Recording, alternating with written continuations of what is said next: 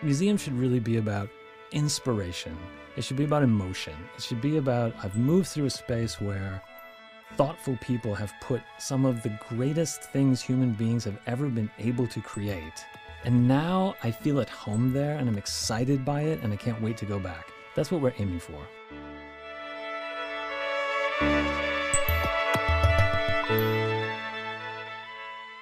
That's the Chief Digital Officer of the Minneapolis Institute of Art, Douglas Hegley. And this is Artworks, the weekly podcast produced at the National Endowment for the Arts. I'm Josephine Reed. This fall, visitors to the Minneapolis Institute of Art, also known as MIA, have an added treat in store for them. The museum is transforming itself into a giant puzzle room.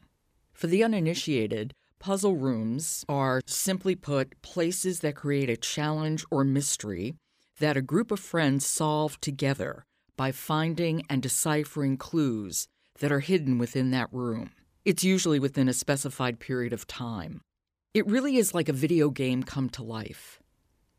Samantha Porter and Colin McFadden, who work at a University of Minnesota lab dedicated to bridging the technology liberal arts divide, had an idea of creating an app that would turn Mia into a puzzle room with clues found in the works of art.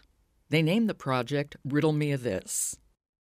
Sam and Colin submitted Riddle Mia This to a competition the Minneapolis Institute of Art started called the 3M Art and Technology Award. Sam Porter and Colin McFadden won the 2018 award. They're on the line with me from Minneapolis. But first, here's Mia's Chief Digital Officer, Douglas Hegley, to give a little background about how all this got started. So, about three and a half years ago, I was talking to Kaywin Feldman, who's the director and president at MIA, about trying to engage broader audiences, including audiences who were very interested in digital and design and technology, who weren't really seeing themselves as part of an art museum experience.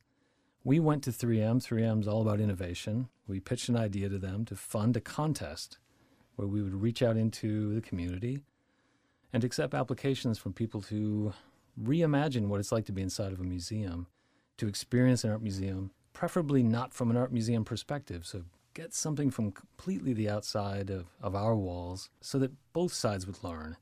We as an art museum would learn about new technologies, new ways of imagining an art museum experience, and technologists would learn about our museums and sort of how cool we are. So that was one of our primary goals. We also reached out to Accenture. They've helped us with some logistics and marketing dollars and things like that.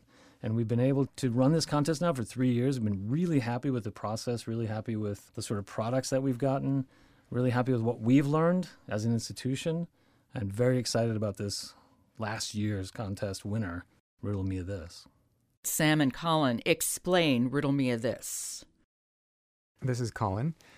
When we started thinking about this award and just sort of brainstorming ideas for it, I think it was this past fall, and we'd both been spending a lot of time doing these physical puzzle rooms, which have become a really hot thing in the Twin Cities and really nationwide. This sort of social experience of getting together with a group of friends and going to one of these riddle rooms or puzzle rooms or escape rooms, they have all kinds of different names, and having to sort of engage in this problem solving with your friends and, and also sort of imagine yourself in this alternate universe where you're a wizard or you're an investigator or you're a criminal. And so um, we were, I think, both really excited from having done these and trying to think about how we could do more of them. And the announcement from the museum just happened to sort of land at this time when this was on our minds. And we started thinking, well, the museum is this absolutely amazing space. And it's this space you can sort of imagine yourself exploring and imagine yourself in all these different ways as a, as a visitor already. What if we could transform your experience of the museum into that kind of problem solving adventure? And in our day jobs, um, we do a lot of work with some emerging imaging technologies like 3D scanning and virtual reality and augmented reality. And so this was sort of a natural fit to say, like, let's take what we're doing in our day jobs and take what we're doing for fun on the weekends with our friends and mash them up into a proposal. Sam, tell me how you began thinking about this. What what are the early steps in creating Riddle Mia This? Um, we're trying to think of different story ideas, what's something that's going to be engaging and interesting to a lot of different people. We're also, you know, working with the museum to think, okay, what are specific works of art that might speak to people? Do we want to feature But then anytime you're developing something, you have to think of logistical issues, you know. If you want to think about accessibility, how can you guide people through the museum where it doesn't matter if you can't take four flights of stairs? If we do for example, want to put something augmented on a contemporary piece of art where the artist is living? Do you have to communicate with the artist? Um, you know, I, I come from an archaeology background with ancient, you know, 50,000 year old pieces where, you know, that's not as much of a, a question. Uh, the almighty permission forms, how well I know them. so, you know, throw a bunch of ideas on post it notes and then we can get together and see, you know, what as a group seems like is going to stick and be most exciting to the most number of people. Can I jump in on that, Josephine? This is Douglas. There's a, there's a couple of things that are very important at MIA. One, we are 100% a visitor centered organization. So these decisions about what works of art will come alive and be part of the story really depend more on our visitors than on curatorial perspective. So we're 100% in on, on being as engaging and interesting and open to ideas as anyone else. And then number two, what, what Sam was referencing to is we we don't go away in secret and build things and then foist it on the public and see what they think. We actually build things in partnership with the public. So we build in small iterations, trying things out on paper, seeing how people respond. We adjust, we try again, we adjust, we try again. So in the end, what we have is a product that we love, but that our visitors already love and feel like they have an ownership stake in from the beginning. So you're really describing a collaborative process with the public as well, a public being a partner. Oh, you know, that's part of the general game design process is you develop something, you get testers to come in and you see what they like, what they dislike, and you iterate on that several times. And this is Colin. I think one of the things in, in game development that the common wisdom is you have to be willing to throw out everything you've done once you put it in front of people because it's it's very likely that your first draft because you're so wrapped up in your own thought process and you've already imagined you know well of course people will understand x y and z. And so you have to really go in with without a lot of personal investment in it and be willing to say like yeah i learned a lot and now i'm going to start over. Sounds fascinating uh, and and sounds like an enormous amount of fun as well. Hopefully. Yeah. Sam, your background, you're a digital preservation specialist, and that's one of those occupations that I think I know what it means, but I'm really not sure. well, it's sort of confusing from that term. Some people assume that means I know how to preserve code or digital data or software. But actually, what I do is take physical objects, whether it's two or three dimensional, and then use advanced technologies to preserve those digitally. So, as Colin mentioned, our lab does a lot of things like 3D scanning and high resolution imaging for that. And Colin, you're a technology architect.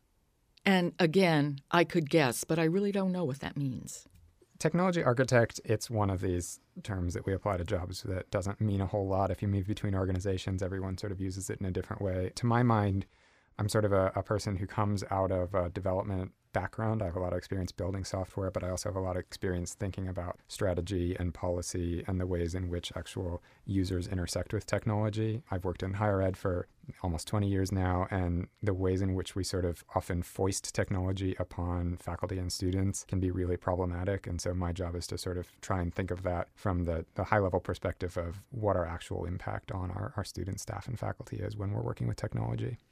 Well, here's a question to all three of you. This project is coming along at a time when there really is beginning to be a rethinking about the ways we use technology in our lives. It is immensely valuable and beneficial, but we're also starting to understand that there are ways it can be harmful. So it strikes me as an interesting time to do this project because you can take into account some of the criticisms that people have about technology right now. I think it's an interesting point. This is Douglas. You know, the, one of the risks of technology is isolation, that people bury their faces in a screen, um, they don't interact in real life. And one of the things that's engaging for us as an art museum, we're a space within which experience happens. What we're trying to do is attract new audiences and allow all of the audiences to have new kinds of experiences in their space. But generally, people come to a museum in groups. They come in pairs, they come in larger groups. They're looking for a social experience. All of our survey data shows us that people come together. It's an activity to do with other human beings. This idea of solving a puzzle, and if you, I'm, I'm not an expert on puzzle rooms by any by any means, but it's a social activity. People work together, they collaborate to to figure things out. And we've got an interesting challenge in our hands. We're not going to lock anyone in the museum and then force them to figure out the way out, but we want them to think. Oh, come on. You know, security might not like that too much, but you know, maybe after hours. One of the things that delights people in a museum is when they say, "Hey, Colin, look at this. Hey, Sam, look what I found over here." I think this kind of game interface that'll be familiar as a game but unfamiliar in a museum space creates a real opportunity for people to interact with one another and that when people do that they have a much more delightful experience they come back to museums they love museums and this is colin to jump in on that as well one of the things we really want to do with that the augmented reality part of this is not make it something where you hold up a, your phone and it you know tells you the name of the piece of art you're looking at we really want the experience itself to force you to look at the work without looking through the phone. Um, we're not using this just as a way to supplement the pieces. We want you to actually have to look at the stuff in the museum and think about it. And unless you do that, there are going to be clues you're not able to solve because it's not going to be, you know, find five sparrows in this gallery it's going to require you to read and look and think and, and understand maybe what the piece is trying to say and connect that back to clues. And so we're really hoping to get people to engage in a way that they might not if they're just sort of wandering through the museum. Yeah, and I guess um, what I would add to that is in terms of the literature I'm seeing in the archaeological, cultural, digital cultural heritage sphere, is people have found that if someone goes to a museum, they see a work in a glass case or on a wall, they read the didactic statement and they sort of accept that as truth and they move on. But if you have any way of interacting with that work more directly, be it digitally or with a, something like a 3D print, people's body language changes and the way they think about that work changes completely. And, you know, if it's an artifact, you can empathize with people who may have used that in the past. And again, I think this is an example of using technology as a tool to help people connect in a more personal, emotional way. Puzzle rooms are fun. And part of its charm, as Douglas has pointed out, is that it does take technology out of isolation. Suddenly you're with a group of people and you have to figure out this problem together. This is Douglas. I was thinking as we were talking. My, my I've been working in museums now for almost 21 years, but my actual background is in clinical psychology, which kind of puts me in a unique position to be leading up a digital operation, but thinking mostly about people and what people are experiencing and what their motivations would be. One of the things that's um, vital in the way that we work also, I mean, it'd be easy for you to imagine we found these two young, smart technologists from the local university. They're going to come in and work with the IT department and they're going to make a tech thing. No, no, no, no. That's not the way we work. The team that actually has the lead on anything we do digitally in the galleries is a cross functional team that includes a representative from curatorial, someone from education, someone from visitor experiences, and someone from digital technology working together as a team so that they're delivering on all of the kinds of variables that each of those perspectives brings to a museum experience. And for you, Sam, and you, Colin, in terms of your relationship with Mia before you were part of this project, did you look at it as, well, that's my museum, that's where I go? frankly, my earlier memories of are of making pinatas in the back of Mia during an art class when I was five or six, because I grew up in Minneapolis. I remember specifically going in front of paintings and using a flashlight to point out different parts of those works of art. So I would absolutely say, you know, Mia's been an important, influential part of my life. And for me, I didn't come to the Twin Cities until I did my undergrad here at the University of Minnesota. But one of my first classes freshman year was an art history class that had us going down to MIA as part of the class and pick a piece of work and do research on it and then write a paper on it. And all of that, you know, the things that stick with you from undergrad, I can remember everything about the particular piece I chose, you know, 20 years later. I grew up in New York City, right down the street from the Metropolitan Museum of Art. And I still regard it as my museum, even though I haven't lived in New York for quite some time. But it, there is the sense of I'm home. And I find that so interesting about art that you apprehend when you're young, I think somehow just stays with you for forever. It's imprinted on you. That's a wonderful perspective. This is Douglas. Um, my father was a high school art teacher, so I guess it imprinted on me somewhere. I, I, never intended to work in an art museum. My first job in an art museum was at the Metropolitan Museum of Art in New York. My museum. Your museum. And, I worked there for 14 years. And then I was recruited to come here to Minneapolis. I was hesitant until I met with the other executive team members and really got the sense of their spirit of turning all of their attention toward helping people just have delightful, wonderful experiences in a museum. So this museum has a kind of wonderful, humble sense about it. General admission is free, it is always free. Anyone can walk in and stand in front of that Rembrandt painting of Lucretia in five minutes after walking through the door for free.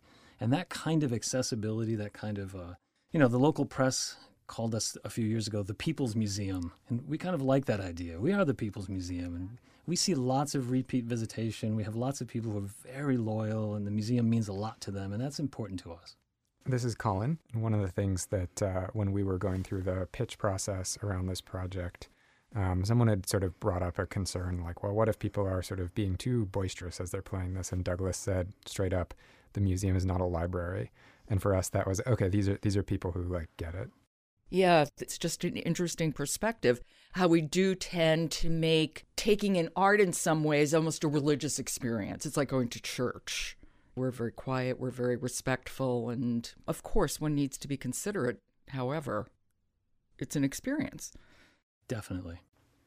Let me ask all of you Minneapolis always strikes me as such a cultural hub, and it is this wonderful intersection of art and technology. And I'm curious about your thoughts about why it has become this wonderful place, just bubbling with culture and with technology. I don't know that we're the experts on the answering that question. This is Douglas. I, I can give you sort of my perspective coming from a long time in New York City working in nonprofits, including an art museum coming here. There are a couple of things that struck me immediately. One, that there's a considerable pride of place here. People who live here really love it here and they really support their local community. They go to things, they attend. So they're cultural consumers. Secondly, there are actually, I think, particularly if you calculate per capita, there are more Fortune 500 headquarters here than anywhere else in North America. And most of those headquarters are uh, have some kind of giving foundation, and they're very involved in local education, in local cultural experiences. They're really staunch supporters of what we do. So there's funding and there's interest. Those two things, when you put them together, it's very dynamic. And then lastly, I think you have to thank the people who sort of came here and founded this city on the Mississippi with water, you know, with water-driven flour mills that brought trains, that brought banking, that fed the nation they had money to spare and they used that money to build magnificent mansions, to collect incredible works of art, sometimes way ahead of their time. There were collectors in this city collecting Asian art well before it was popular, collecting uh, Impressionist paintings before they were thought of as, as being, you know, even made by anyone with skill. So you, you had some really forward thinking people here who had the wherewithal to do it and had this sort of social commitment to then share it with the community. So it's built up over, I think, you know, more than 100 years of history. This is Colin. I also think that the Twin Cities benefit from our location and the fact that it's really cheap to live here. And that actually affords a lot of what we love about it. We have this amazing diversity. But when we look at, for example, the game development scene, the Twin Cities have one of the hottest, especially for independent developers, the hottest game development scenes. And a lot of that's because you can afford to live here and be a full time independent game developer. You don't need to go get a bunch of venture capital funding and spin up a big company. You can sort of do this from a co working space or from your house and get by in a, in a pretty reasonable way. And that's, I think, what has allowed a lot of people to really explore their passions. You know, we have this amazing art scene, we have this amazing game development scene. These people who, if they were in New York or San Francisco, this would have to be a hobby, whereas here it can actually be a job. Right. In New York, you need venture capital to afford an apartment. I was one of those people that I grew up here. I left. I actually went to New York for my undergraduate. And like a lot of my friends, I came back. My other friends who are in the Bay Area, they have nice tech jobs. They want to come back, be part of this culture again, raise their kids here. People are friendly. You could make a joke about Minnesota nice here, but. I like nice very much. The cold, not so much. But hence, people go to museums a lot. It's cold. Douglas, the museum is free and God bless you for that. I would, I would like you to just talk for a moment what it means to Minneapolis to have this free, glorious museum. I think it means a lot. You know, we sometimes stake the claim that we're the largest arts educator in the state. And that's based on the fact that almost 200,000 school children come through the museum every year. And if their schools can't afford the buses, we pay for them. And that money is raised by something called the Friends of MIA, which is a, you know, it's a classic old auxiliary organization who has a commitment to this kind of thing. And MIA doesn't sit like the Met does on Fifth Avenue or like the Dallas Museum of Art would in an arts district. Um, Mia sits on what used to be a, a, large sort of estate from one of the storied families of Minnesota. It's within walking distance of downtown, but it's not right on downtown. It sits on a park. There are neighborhood houses across the street, so people just sitting down having dinner right across the street from the museum. It's sitting in the middle of a neighborhood, which also happens to be the most diverse demographically neighborhood in all of the Twin Cities. So we feel very attached to the community and very open to the community and the kind of place where we hope everyone sees themselves being, moving through, learning, enjoying, visiting for 10 minutes one day and for 3 hours the next because you don't you're not paying some big ticket, it's not some sort of um, bucket list thing that you're doing. It's more about engaging and being a part of what's going on in the Twin Cities. Colin, Sam, do you want to jump in? Uh, well, I'd repeat the uh, statement you made about the weather. You know, the, the museum is this warm place, it, warm sort of spiritually and physically as well. But it's a place in our winters you can go and escape into this different world. You've got art, you've got community there. There's always sort of energy there. And you can lose yourself in there on a negative 20 or 30 degree day in Minnesota. And that's an amazing thing to have. And for everyone in the community to be able to do that, that's a pretty rare experience. Now, I want you all to think 30 years down the road and take a moment and just fantasize about what you think museums of the mid 21st century might be like. I think it might take more than a moment. uh, this is Douglas. You know, museums remain collecting institutions, but the sort of price and availability of the old masters is now put them beyond the reach of most museums. So what we collect now, often more contemporary and more and more something that we call time based media, which typically now is sort of born digital works of art. People are working in virtual reality. Artists themselves are creating digital works that are shared through other kinds of interfaces. It would surprise me greatly if 30 years from now that isn't a more dominant presence in most museums, that the idea of technology being a sort of brick in your pocket or earphones on your head will probably go away. They'll be it'll be more immersive, less obtrusive, more a part of your everyday experience, and it will be allowing you both to access maybe deeper information about some of the classic works, the 10,000 year old stone tablets, but also allow you to sort of experience and observe and maybe even sometimes take part in works of art that are more digital and more interactive. I see contemporary art very much going in that direction. So I think you'll just happen to see more and more of that. Most museums, art museums now talk about making sure we have a black box gallery somewhere, making sure that we've got the infrastructure in place to support this kind of thing. We're doing a lot of work to consider something Sam touched on earlier digital preservation. So if we're going to acquire works of art that are actually born digital, how do we make sure 100, 200, 300 years from now people can still experience those? Those are challenges that we face. But that's I think that's one road that you'll see. I don't think you know, the experience of the authentic is still such a part of a museum. There's no way that museums sell their Rembrandts and Monets in order to buy digital stuff. That will never happen, and thank goodness it shouldn't happen.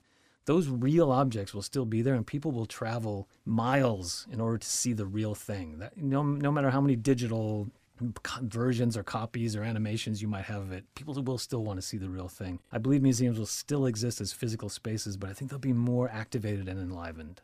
What I'll add is I, I was at a, a working group and there were a bunch of librarians there and they were having a similar discussion about what is a library. And what one person says is, okay, you know, libraries maybe you think of as collections of books, but what's our actual purpose? And they were reformatting it as our purpose is to connect, right? So it's connecting people with books, but also people with information, people with other people. So I can see that as a, an, an analogy, right? It's connecting you to works of art, but you know, what else could it connect you to?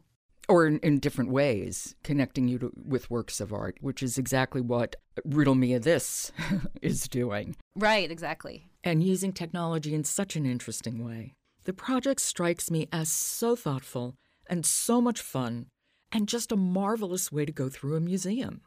That's the plan. This is Douglas. We want to engage people like Colin and Sam to come to MIA and reimagine it from their perspectives. And one of the things I've cautioned them about is not drinking too much of the museum Kool Aid. I, I don't want them to become insiders. I want them to be outsiders who envision something new and different, something they and their friends would love to do, something their friends will tell their friends they, that they just had this wonderful, wonderful experience. And they won't be saying things like, you know, hard benches, hard floors, bad coffee. That that's that's shouldn't be what the museum is really about. Mu- museum should really be about inspiration. It should be about emotion. It should be about I've moved through a space where thoughtful people have put some of the greatest things human beings have ever been able to create. And now I feel at home there and I'm excited by it and I can't wait to go back. That's what we're aiming for. Well, I truly cannot wait to visit Minneapolis and play Riddle Mia This. You really do have to let me know when it goes up because I really do plan on coming. Well, since I know you're following the museum on Facebook and Twitter, you'll have plenty of advance warning for that, right? And indeed we do. But good plug. Douglas, thank you. And Sam and Colin, congratulations again. It really is a wonderful project. And hooray for 3M and hooray for Mia for doing it. Thank you so much for having us. Thanks. Yeah, thanks. Thank you. That's Douglas Hegley, the Chief Digital Officer at the Minneapolis Institute of Art, and Samantha Porter and Colin McFadden. They're inventors of the award winning app Riddle Mia This. Riddle Mia This will transform the Minneapolis Institute of Art into a puzzle room this fall. Follow the museum on Twitter to get the launch date at ArtsMia. You've been listening to Artworks, produced at the National Endowment for the Arts. Subscribe to Artworks wherever you get your podcasts, please. And if you're so inclined, leave us a rating on Apple. It does help people to find us. For the National Endowment for the Arts, I'm Josephine Reed. Thanks for listening.